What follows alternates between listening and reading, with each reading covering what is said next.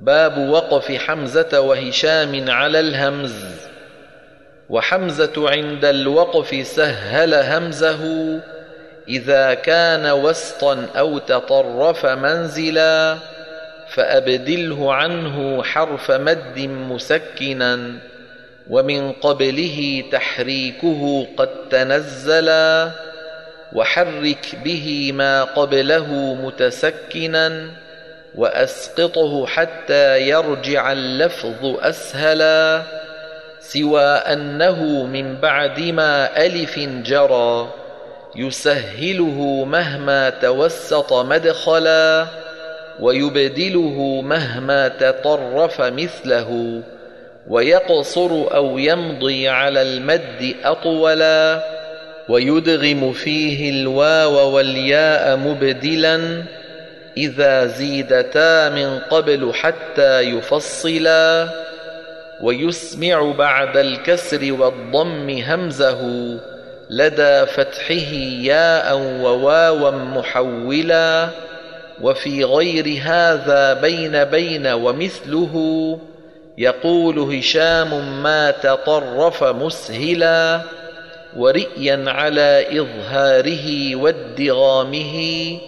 وبعض بكسر الها لياء تحولا كقولك أنبئهم ونبئهم وقد رووا أنه بالخط كان مسهلا ففي اليا يلي والواو والحذف رسمه ولخفش بعد الكسر ذا الضم أبدلا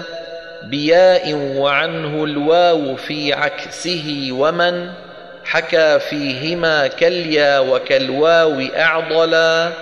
ومستهزئون الحذف فيه ونحوه وضم وكسر قبل قيل وأخملا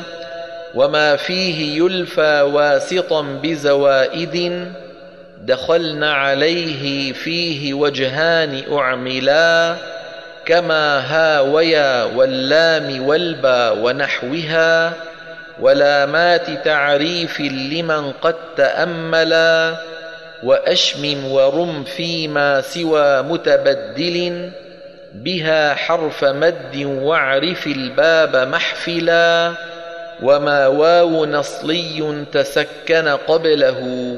أو اليا فعن بعض بالادغام حملا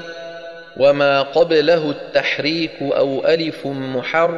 محركا طرفا فالبعض بالروم سهلا ومن لم يرم واعتد محضا سكونه وألحق مفتوحا فقد شذ موغلا وفي الهمز أنحاء وعند نحاته